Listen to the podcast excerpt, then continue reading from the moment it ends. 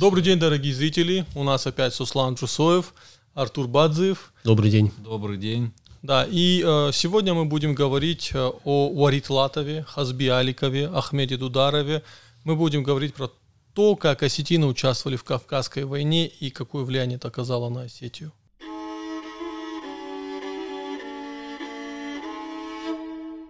Э, прежде хочу сказать, что история Чермена, как я сказал в прошлом подкасте, она все-таки соприкасается с историей Ахмеда Дударова. И, наверное, все-таки более логично э, начать вообще тему про Кавказскую войну и косвенное участие осетин э, в Кавказской войне э, с Ахмеда Дударова, потому что еще в 1785 году, когда шейх Мансур э, начал вот такое национально-освободительное движение, э, среди чеченцев, кабардинцев. И вот в Осетии его сторонником, его приверженцем стал Ахмед Дударов. И насколько я знаю, на территории нынешней Осетии произошло два, так сказать, столкновения. Э, это в районе Батакаюрта, там находилась крепость, или редут еще называют, Григорий Полис.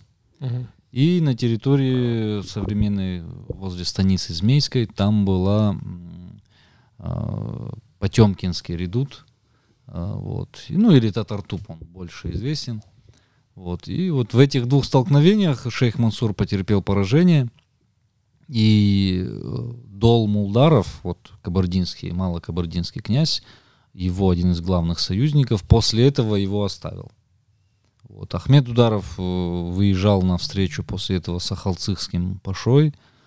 Но вот 90-е годы, э, естественно, после пленения уже шейх Мансура, никаких э, столкновений на территории Осетии уже не было, я имею в виду с представителями России. Да?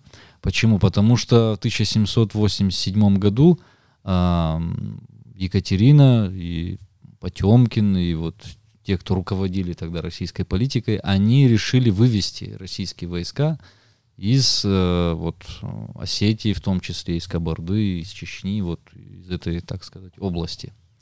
Ну, потому что они столкнулись с фактором борьбы на несколько фронтов. То есть это была и русско-турецкая война, тут же было восстание вот шейха Мансура, который после поражения при Татартупе и когда вот кабардинский князь вот, Мударов его оставил, он ушел э, за Кубань, угу. то есть к тамошним адыгам. Ну и там по итогу, вот завершая тему э, про судьбу шейх Мансура, с которого по сути, по большому счету, началась э, Кавказская война, надо сказать, что он понадеялся на помощь турков, но именно турецкий паша, Батал паша, в честь которого была потом названа станица Баталпашинская, он его предал. И из-за этого в итоге шейх Мансур попал в плен. Такой вопрос, Артур. А, а много ли вообще в Осетии было сторонников шейха Мансура?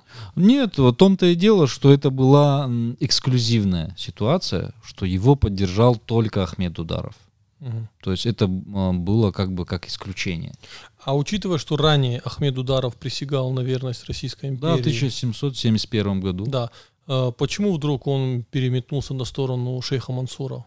Ну, вот он себя, как я вот сказал уже в разговоре до нашей передачи, э, он чувствовал себя, конечно же, хозяином этой дороги, вот, и князем. Об этом, собственно, даже есть э, упоминание о том, что Потемкин послал ему, э, к Ахмеду Дударову, своего посланника – который требовал, чтобы он там оказывал услуги российским войскам, там, как сказать.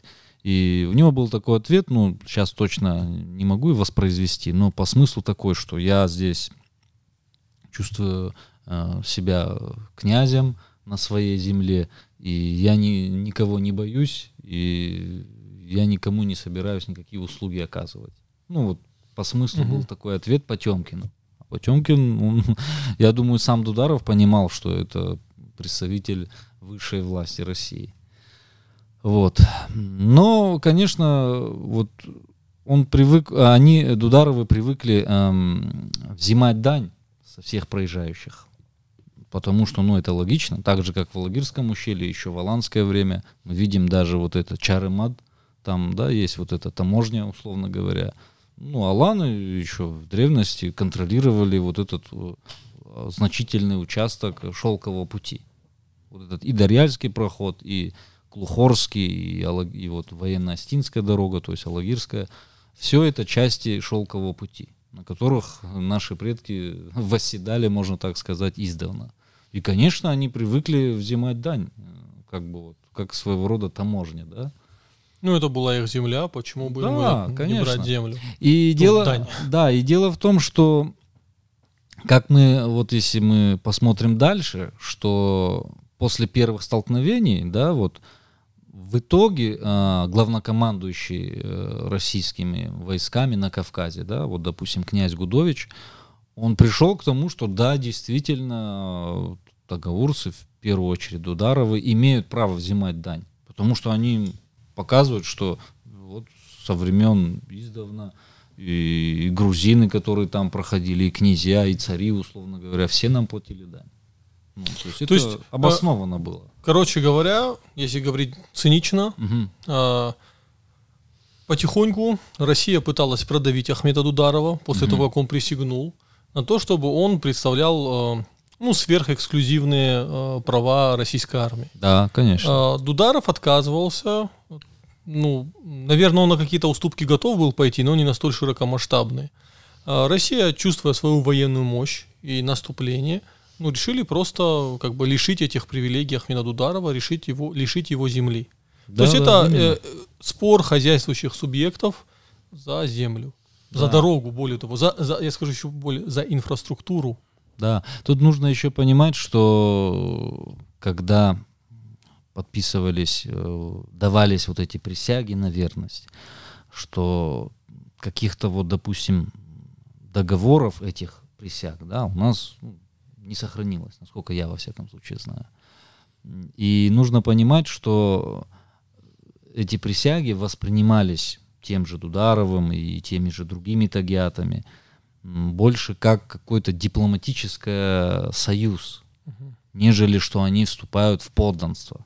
Даже если переводчики, толмачи, да, а, они это так, наверное, как да. указывали, но как мы видим, что в основном это воспринималось осетинами, если контекст проанализировать, как заключение союза, а не то, что они как вот э, становятся, как вот на уровне вот тех крепостных, условно говоря, жителей России, да, или вот подданных. Об этом даже, кстати, упомянул император Павел I, а, когда в Хазнедоне произошло столкновение э, кабардинских князей с фамилией Сиоевых.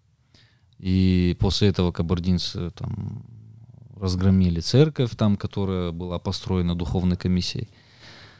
И, ну, то есть получился вот такой конфликт, и Павел Первый э, к Норингу тогда, он сказал, что эти все народы, то есть и кабардинцы, и астины, они больше в протекторате нашем, нежели в подданстве.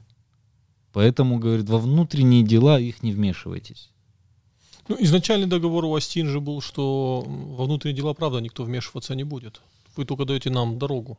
Ну, а, Олег, это уже, скажем так, предмет отдельного, отдельного разговора. Mm. Вообще, чтобы поместить наши, вот, наш подкаст и вот, тему с Ахметом Дударовым э, в более широкий контекст, mm. нужно сказать, что э, изначально вообще, ну, прямой или косвенной причиной, называть как хотите, самого начала Кавказской войны было, было присоединение Грузии к да, России. абсолютно.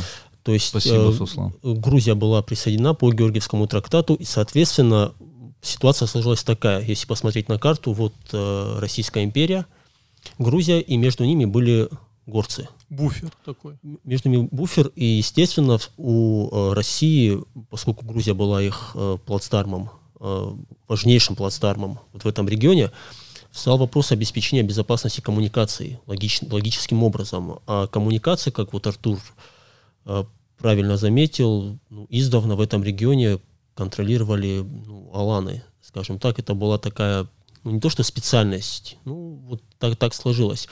И Дударовы, и в частности Ахмед, он, ну, по современным меркам это был бы, наверное, ну, я не знаю даже по влиятельности, с кем его сравнить. То есть человек, по сути, сидел на стратегической коммуникации, единственной на тот момент, которая связывала Россию э, и Грузию. И вот Кавказская война, и вот все, что произошло после, в том числе и с Ахматом Дударовым, и вот события в Осетии, э, они были связаны именно с э, желанием и необходимостью России обеспечить безопасность Грузии. Я два момента хочу заметить. Обрати внимание, Артур, как нас поправил со словам, сказал Да, Ахмед. очень важная Да, поправка. Ахмед. Нет, я, я, я вас не поправил, мне просто ну, легче это, естественно, ну, на стинский А, манере я имею в виду очень важная поправка насчет Грузии. э, Не, я насчет произношения. стала- Да, нет, Точно, я да. тоже. Ну, Ахмед, да, ну, по-стински. Как и да. Мохаммед, Ахмед. да. Мохаммед Ахмед, И да. э, второй момент, все-таки надо учитывать, что тут не только была инициатива со стороны России решить проблему с этим северогорским анклавом, да. Грузины же тоже постоянно написали письма в Россию о том, что нас терроризируют Конечно, леки, конечно. особо, турки, иранцы. абхазы. Э, Естественно, естественно, Алик. Э, хисты. Грузия, да, ну пусть уже говорят что угодно и как угодно, но это исторический факт. Современная Грузия, она была собрана Россией из э, разрозненных земель, которые находились э, под контролем Турции, Ирана, ну и так далее. То есть они себе там устанавливали плацдарм. В ущерб э, северокавказцам. естественным образом, мы же вот о том и говорим, что вот Кавказская война, по большому счету, она была именно спровоцирована э, присоединением Грузии э, к России, и, соответственно, мы дальше будем, об этом будем говорить, но даже если мы посмотрим количество грузин на службе Российской империи, особенно среди высшего командного состава, вот все эти абхазовые, цициановые там и прочие, они же были этническими грузинами. То есть у Грузии тут был свой э, интерес, на тот момент абсолютно противоположный ну, интересам кавказских горцев, и они его преследовали. Более того, э, российская власть, это вот это- это странный момент, я никогда не могу понять, российская власть отдала Северный Кавказ на откуп грузинской элите.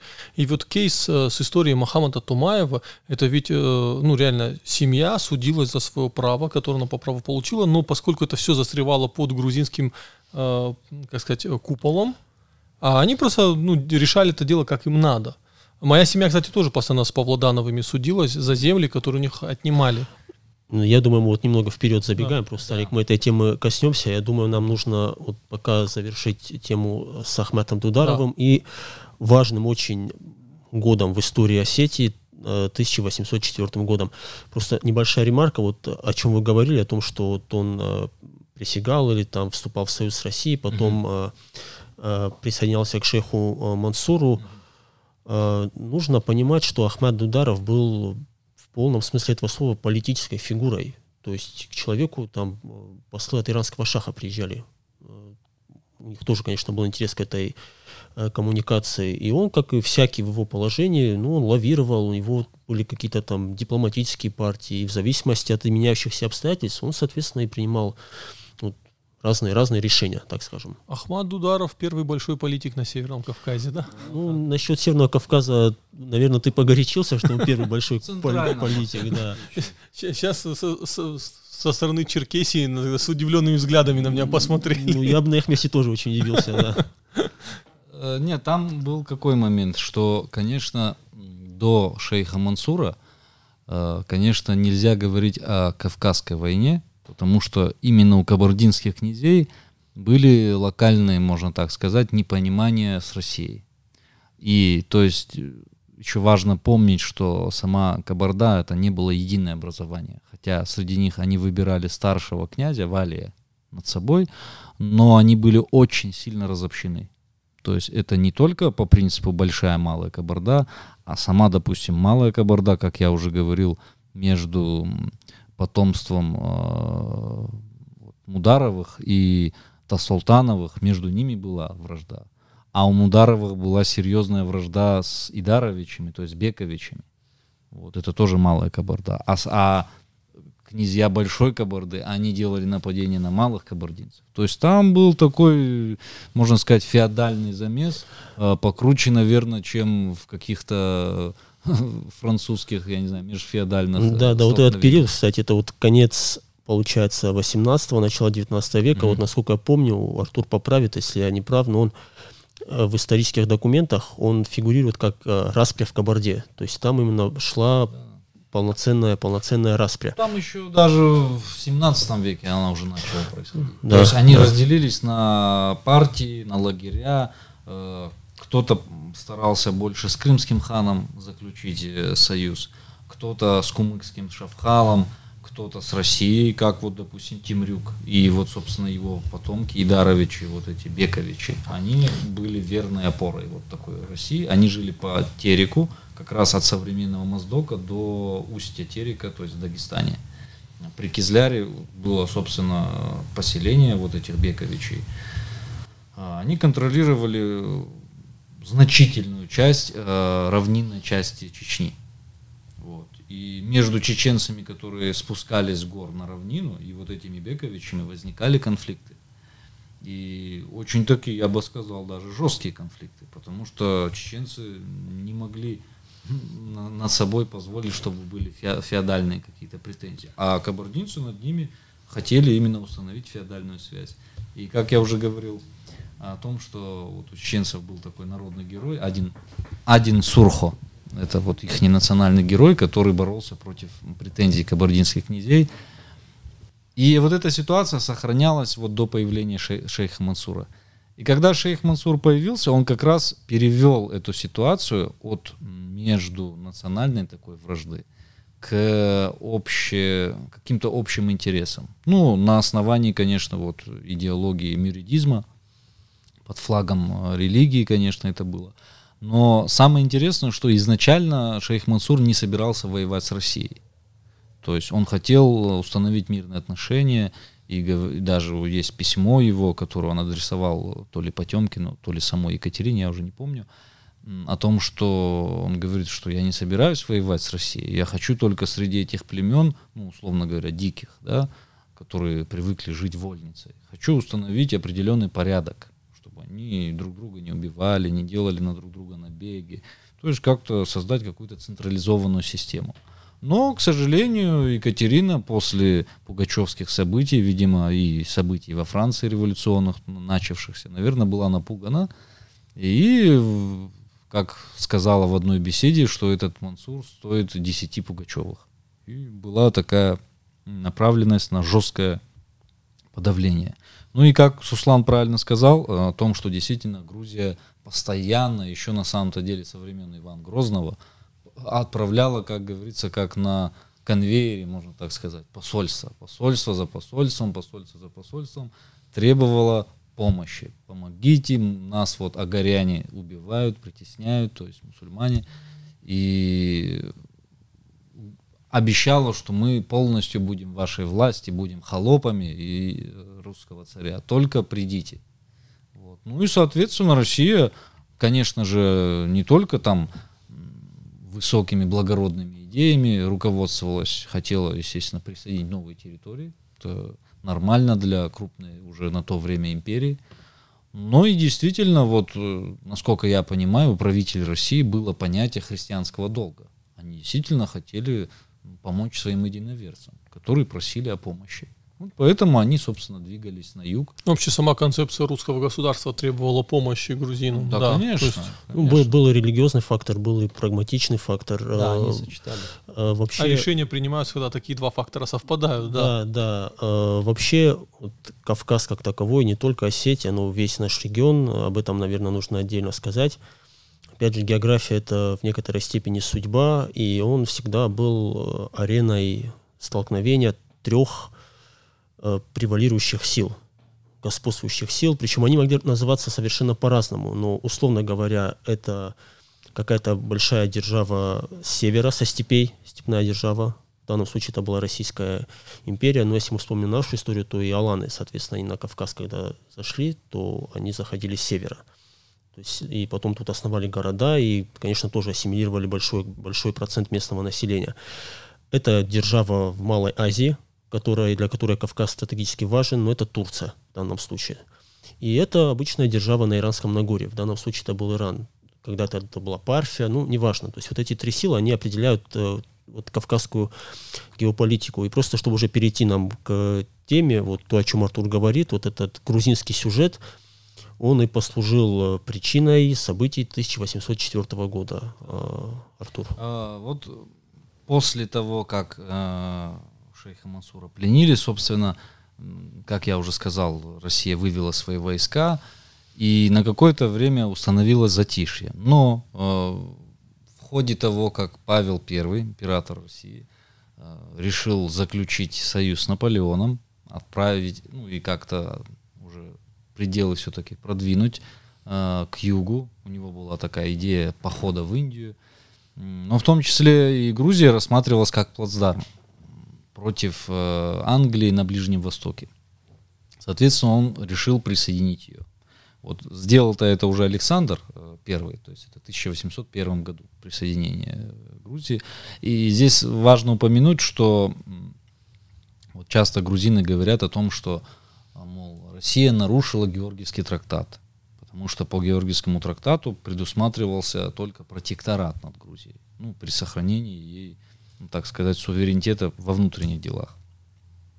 Но дело в том, что это не совсем так, потому что последний грузинский царь, Георгий XI, по-моему, насколько я помню, э, он сам завещал э, передать э, власть над Грузией полностью русскому царю. Почему? Потому что он видел, что между грузинскими элитами наступает полная такая ваханалия, что курс Ираклия, то есть его отца, на союз с Россией в части грузинской элиты стал нарушаться. То есть они стали ориентироваться опять так же на Иран, то есть от которого они на протяжении столетий просили избавить Россию. Тут Россия пришла, уже протекторат, договор подписали. И тут часть грузинской знати начинает интриги. Да нет, давайте-ка лучше все-таки с Ираном. Ну, а какая-то часть, наверное, из Турции тоже. Вот. вот в таких условиях было принято решение, опять также с одобрения последнего грузинского царя, о присоединении. И вот та самая часть грузинской знати, которую я сказал, что, которая решила, прикрываясь э, идеей независимости Грузии, на самом-то деле они хотели э, присоединить ее к Ирану, или, как сказать, вернуть, более правильно, в иранскую власть, и за счет этого, естественно, получить барыши от этого потому что Иран бы их э, вознаградил. Вознаградил, причем очень щедро, конечно, потому что для Ирана Грузия это была такой лакомый, лакомая территория, конечно. И так как э, Тагиата, в том числе Ахмед Ударов, еще задолго до этих событий, еще 1770-х, они регулярно участвовали как наемники в э, сражениях э, на стороне Грузии против турков, против персов. Э, также участвовали кабардинцы и кисты, то есть они многих призывали как наемники. То есть связи у них уже были с царским двором грузинским. И в частности, вот э, царевич Александр, беглый царевич, который был сторонником иранской ориентации, они, видимо, хорошо друг друга знали с Ахмедом Дударовым. И вот он через него была установлена вот связь между Ахмедом и иранским шахом. И, естественно, иранский шах отправлял, это известные фирманы, это вот в истории Осетии Зарова хорошо описывается этот момент, что отправлял фирманы, то есть указы, или, как сказать, призывы. То есть шах обращался непосредственно к Ахмеду Дударову и остальным тагиатам, и куртатинцам, что закройте путь России, скоро я приду с большим войском. Ну, собственно, тогда и началась русско-иранская война в 1804 году. А, потом и русско-турецкая тоже началась. И, конечно, вот был, который тогда главнокомандующим Цицианов, он сам был выходец тоже из грузин. Грузин, этнический грузин, да, из московских грузин. Да, из московских грузин. А, Кноринг тоже вот как я уже сказал, в 1802 году направил экспедицию в Чми, когда произошли первые такие серьезные недоразумения вот, по, по поводу прохождения э, караванов, э, должен, должны ли Дударовы с них по-прежнему брать дань, как это всегда было. Или теперь, раз это российская территория, они, они не имеют на это права. То есть это была такая еще неустановленный, э, непроясненный момент. Ну, там говорится о том, что был ограблен армянский священник, там забран товар, э, и потребовали от него вернуть. Ахмед отказался, И вот тогда Кноринг направил на него экспедицию Будкова. В ходе сражения Чми были, селение Чми было сожжено, в том числе Потто, для критиков особенно подчеркиваю, что это именно у Потто упоминается, что в том числе была сожжена единственная на то время в Тагауре мечеть, которая была построена во времена еще шейха Мансура. Вот, и когда вот Ахмед увидел, что уже среди его подданных, среди жителей Чми уже жертвы среди мирного населения, а это было первое столкновение, можно так сказать, осетин с э, русской администрацией, с российской администрацией. И он запросил мира. То есть они с Кноригом вроде как-то договорились. Но когда пришел Цицианов, он э, еще сказал, что теперь не Кнорингово время. Теперь с вами я договариваться не буду. Он ну, такой э, абсолютно жесткую политику занял не только по отношению к Ахмеду Дударову, и к лезгинам, и к кабардинцам, ко всем. И, допустим, он э, Дударову, так же, как и э, азербайджанским ханам и лезгинам, писал такое письмо. «Пока не омою кровью твоей свои, мои сапоги, мол, я не успокоюсь». Вот. И, или там по такому типу, что у льва с жертвой переговоров быть не может. Ну, сторонник жесткой руки. Да, абсолютно такой вот ястреб воплоти. Вы употребляете такие очень цивильные современные термины, ястребы, жесткая рука. Но на самом деле вот э, в этом подходе Цицанова, который, кстати, был у Абхазова, мы об этом позже скажем, э, видится некий такой, э, можно даже сказать, грузинский политический язык. Об этом, кстати, Блиев очень хорошо писал вот в своей известной книге которую я всем рекомендую, Южная Осетия в коллизиях российско-грузинских отношений, что это непосредственное влияние иранской и турецкой политической культуры. То есть вот даже вот в этих оборотах Лев там не договаривается с жертвой, я омою там, свои, сапоги вашей кровью.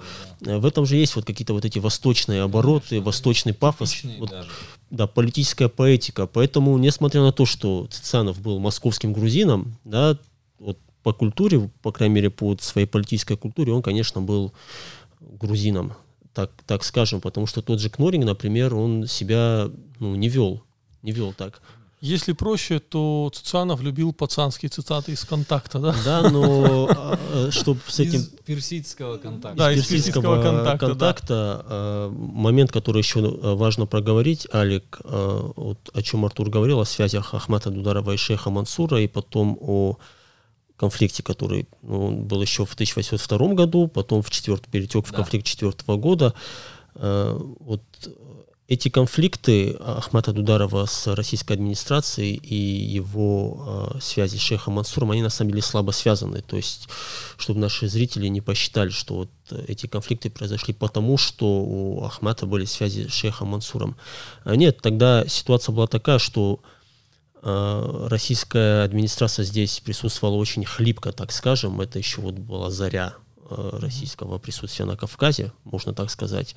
И ситуация менялась буквально там от года к году. И, соответственно, вот то, о чем Артур начал говорить, вот этот э, конфликт, он опять же был э, связан, вот этот инцидент с армянскими купцами, который якобы послужил поводом э, конфликту, но понятно, что если подходить к делу рационально, опять же, причиной э, было желание, желание Цицанова и желание российской администрации обеспечить безопасность своей коммуникации в Грузию. То есть они уже вести вот разговор с Ахматом Дударовым так, как они его вели раньше, они уже э, не хотели. Угу. Да. Ну, чтобы не сильно не загружать наших слушателей этой информацией, можно сделать такую небольшую отсылку я лично рекомендую э, книгу, опять также Блиева «Русско-остинские отношения» э, в первой трети 19 века, э, во второй половине 18 и в первой трети 19 века. Там очень подробно, буквально в мельчайших деталях описываются эти экспедиции, эти переговоры, причины, последствия всего вот того, что было во времена Ахмеда Дударова. Я хотел бы вот упомянуть просто такой момент, что даже несмотря на такую э, радикально жесткую позицию Цицианова по отношению вот, к восставшим осетинам в 1804 году, ну, известный его указ пороть, рубить и резать без Без пощады. пощады, да. Ну, да, это такие известные. Но по итогу, после того, как это движение было подавлено, там, с юга двигался сам Цицианов, больше по территории Южной Осетии, а, Гудыком, вот, Тершигом, вплоть до Дарьяльского ущелья. А с севера шел генерал Несветаев. Там еще был такой интересный момент. В Казбеги а, соединились, то есть пришел с севера Ахмед Дударов с тагаурскими и ингушскими отрядами. У него был э, отряд в 200 человек, ингушей, наемников, которым он платил серебром. Э, Туда же подтянулись южные осетины, туда же подтянулись хевсуры, тоже и махевцы. Это такой был очень значительный отряд, порядка, ну, как пишется, порядка 7 тысяч. Ну, Нужно понимать, что по масштабам Северного Кавказа 7 тысяч это было очень значительное. Их еще и уместить надо было как-то в ущелье, это да. огромная, огромная на самом деле численность для Северного Кавказа. Ну и вообще, ну даже сейчас 7 тысяч это очень большая группировка. Тогда это была вообще беспрецедентная по своим Да. размерам. И вот э, руководящая роль э, Ахмеда Дударова и, собственно, как сказать, тагаурцев вот в этом движении, она выразилась в том, что все те, кто подходили, южные стены, вот э, Гуда, турсовцы, хивсуры, там вот описывается, что они присягали под знаменами тагаурцев Мгм. Воевать вот за общие, как сказать, интересы с Цициановым. Ну, с российской, так сказать, администрацией. И здесь вот важно очень подчеркнуть, что эта война была не то, что там из ненависти к русским или к России, а именно в том контексте, что горцами воспринималось, что Россия в лице вот своего военачальника нарушает те обещания, которые она давала. То есть, что она нарушает те договоры. Потому что при договорах всегда подчеркивалось, что эм, э, вот та земля, которую горцы уже занимали, ну, в частности, допустим, э, вокруг военно-грузинской дороги, что она будет в вечном и потомственном владении. А потом мы видим, что Цицианов заставляет Махамата Дударова, который владел эм, Ларсом, уступить эту э, землю. И там устроили крепость. И также Цицианов в письме Александру Первому делился таким планом выселить вообще тагаурцев с э, притеречной вот этой дороги, с военно-грузинской, и сделать там чисто вот военную такую... Хотя, в принципе, не считая селения Чми, они так и сделали. То есть в Ларсе была крепость, в Болте был редунт, э, редун- редут, э, в Реданте тоже был. Почему сделал такую ошибку? Потому что редант это по сути тоже как бы редут. То есть такой пост военный был. Ну да, Ла- Ларс потом, кстати, захватили вот это осетины, они же его потом Да. взяли, взяли Да, в ходе короткий- вот этого короткий срок. восстания э, Ларская крепость была взята, которая была незадолго до этого построена. И, собственно, вот э, замок князя Казбеги. Вот эти князья Казбеги, они были, ну, такой главной опорой, э, верными такими, э, как сказать, слугами российской власти в этом регионе, опорой. И поэтому вот они все собрались, но при этом опять так же Ахмед Ударов и другие тагиаты, которые с ним были, они лично его знали, этого Александра Казбеги, и просили его, что, мол, сдайся э, добровольно, мы же в хороших отношениях до этого были, мы же друг друга знаем, мол. А он говорит, что я вот пообещал э, защищать, как бы вот.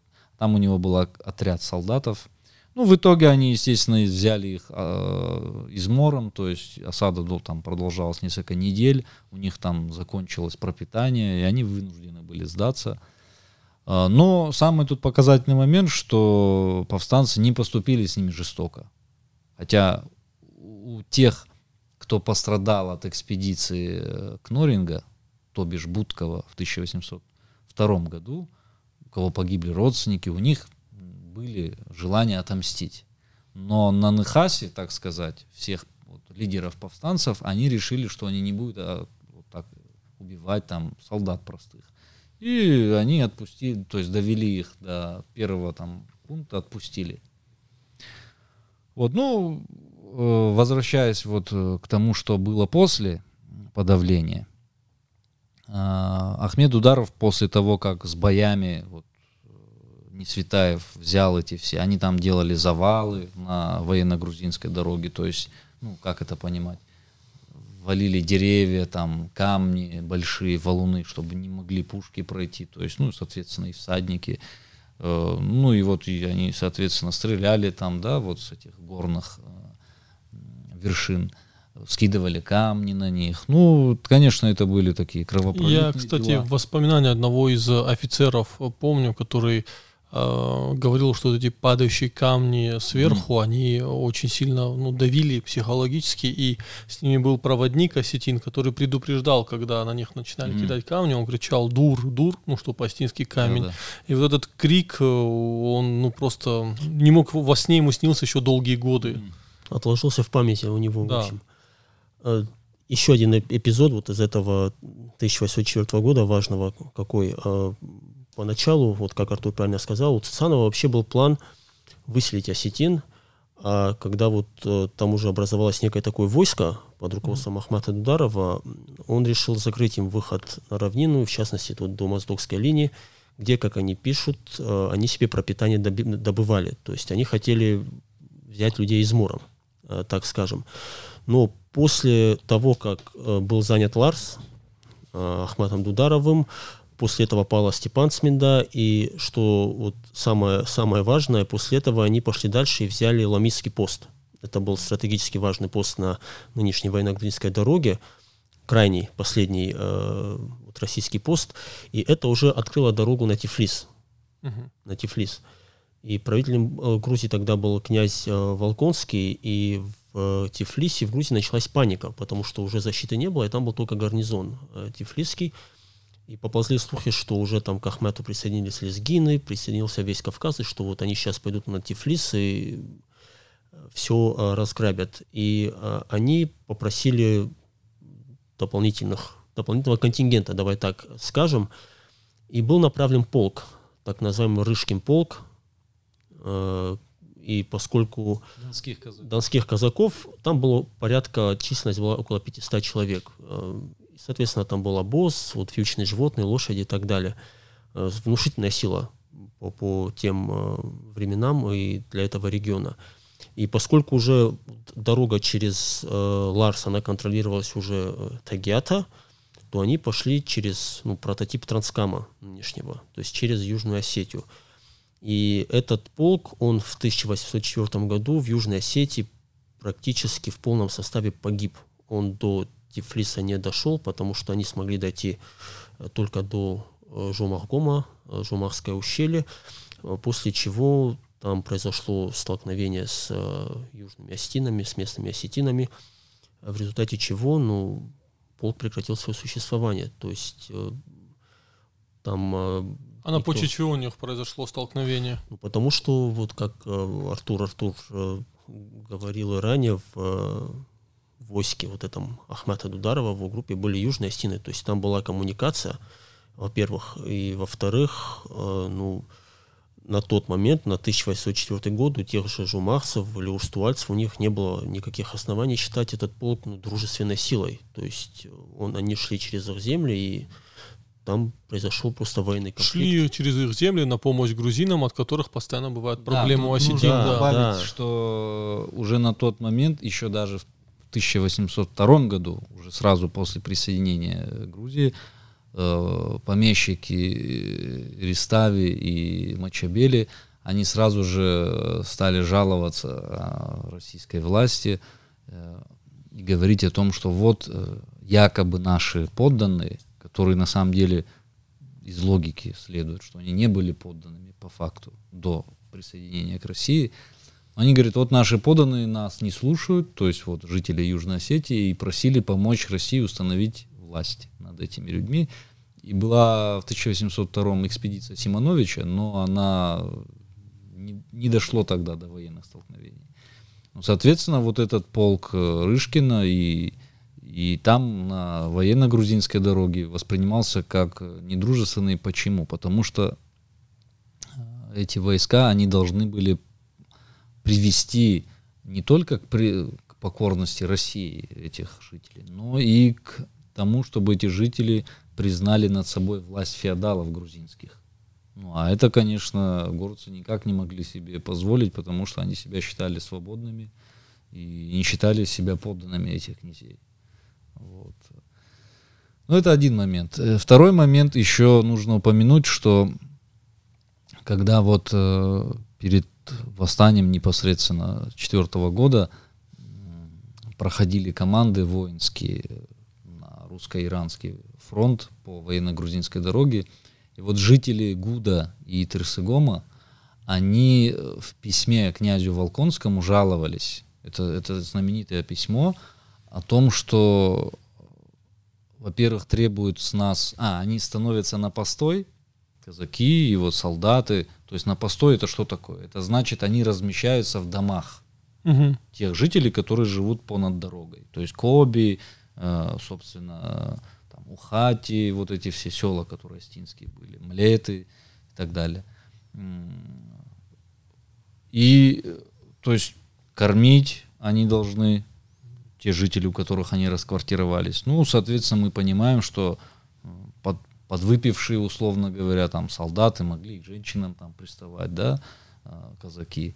И потом эти, в этом письме упоминается, что а, во время вот зимы заставили нас э, разгребать вручную снег, про, прокладывать дорогу, и когда там скот, допустим, уже, не знаю, не мог, наверное, тащить какой-то груз, они, говорит, запрягали нас, и в том числе наших женщин, и били их плетьми.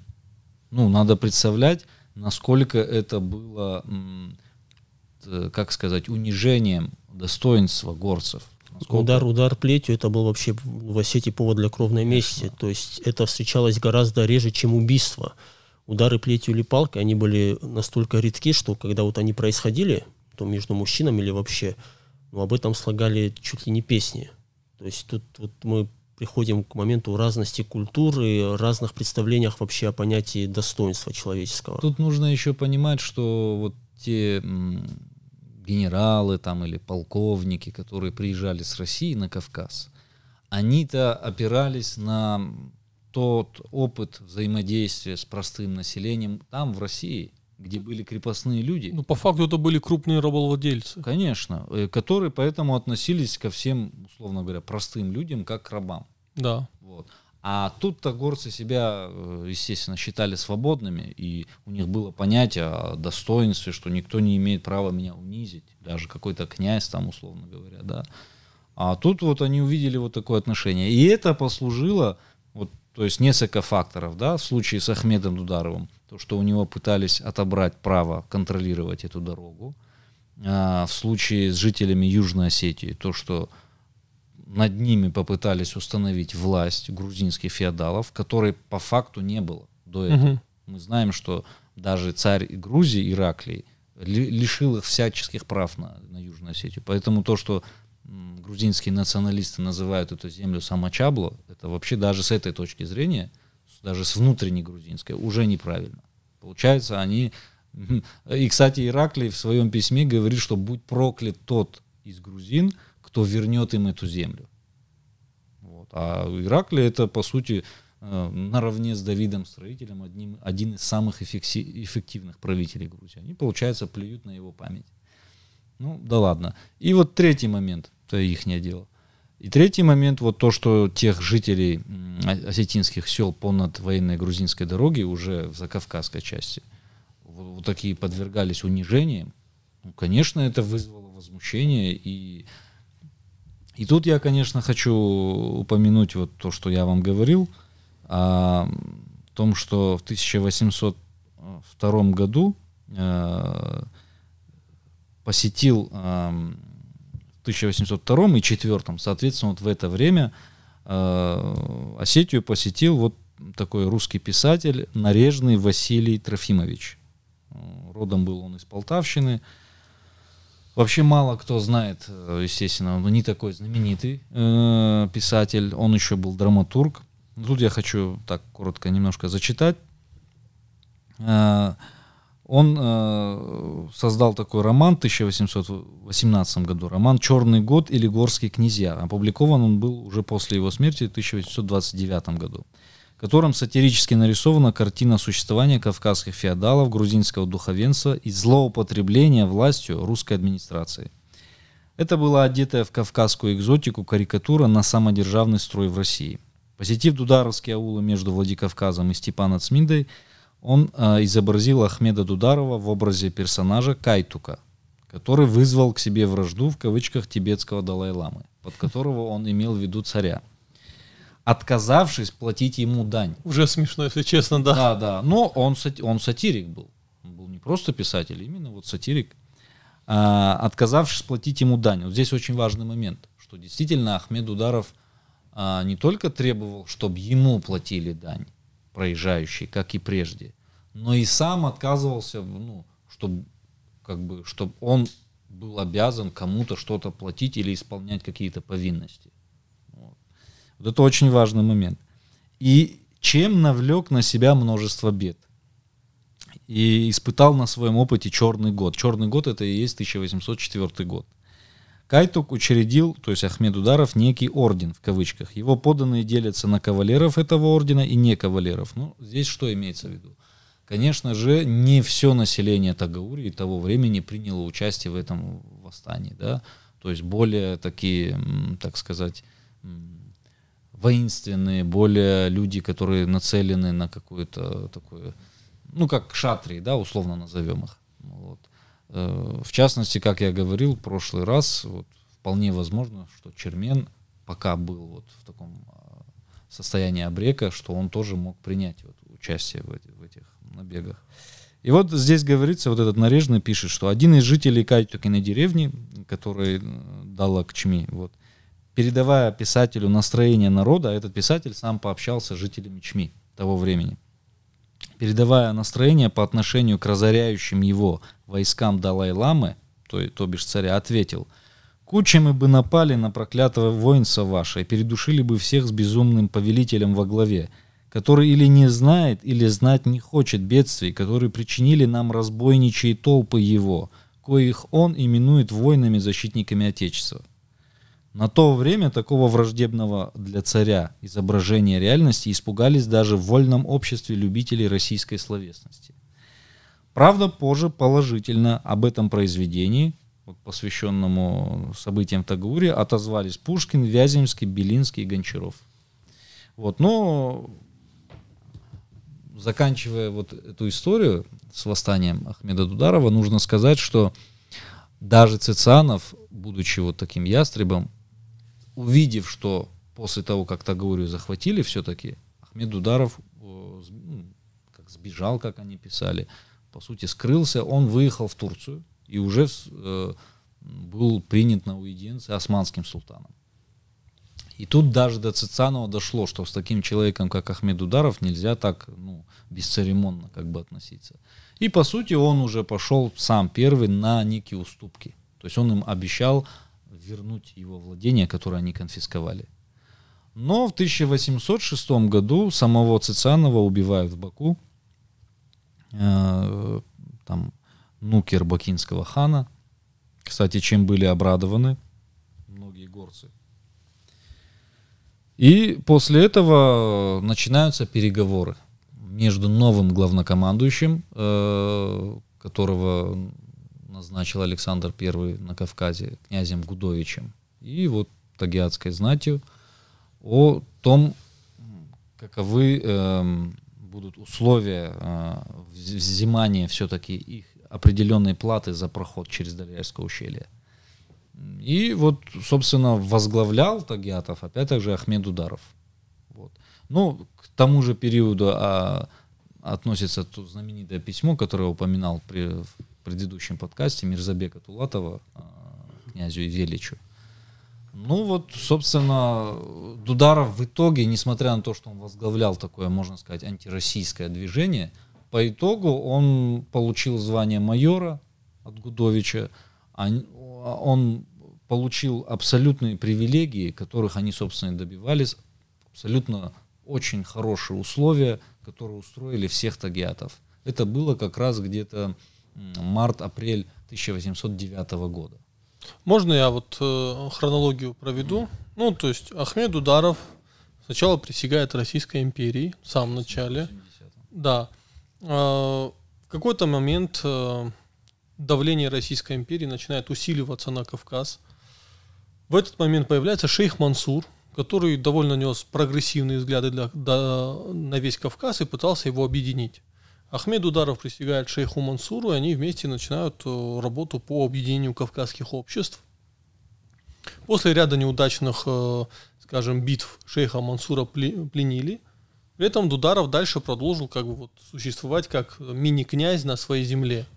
Но ввиду того, что э, такая большая сила на Кавказе, как шейх Мансур, она пропала, и страхи из-за французской революции и вообще восстания Пугачева, Россия стала наседать на Кавказ также под градом писем со стороны Грузии.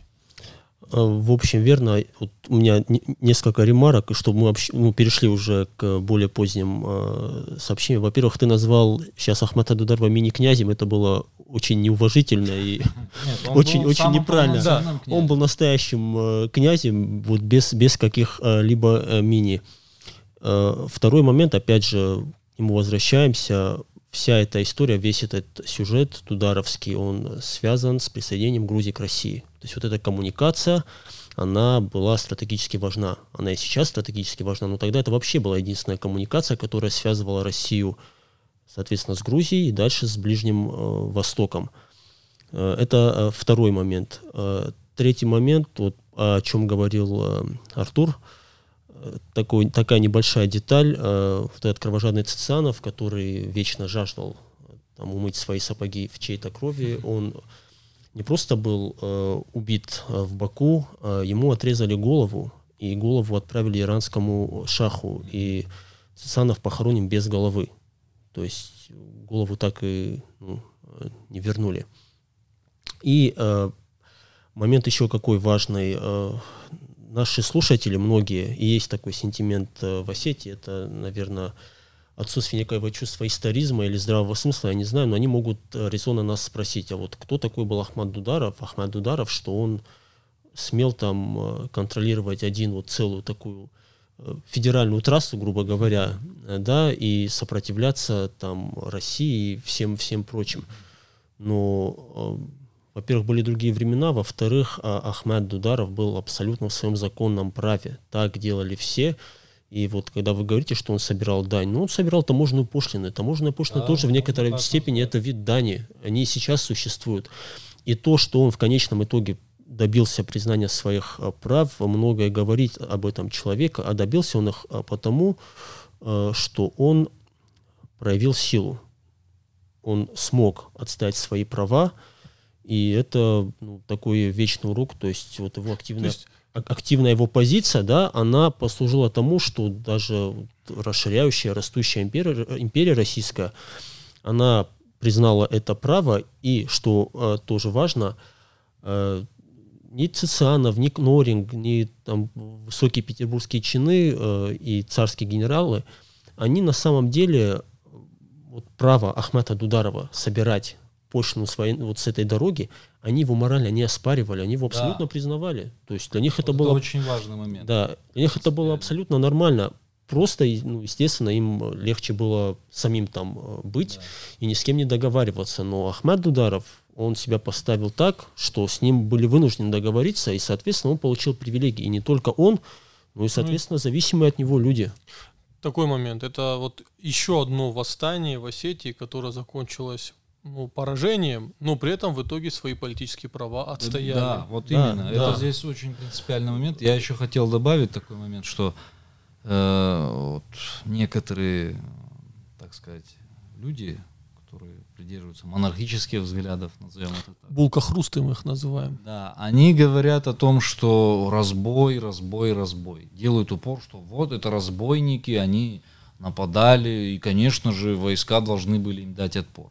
Здесь как раз суть в том, что российская власть сама признавала права Дударова на эти земли.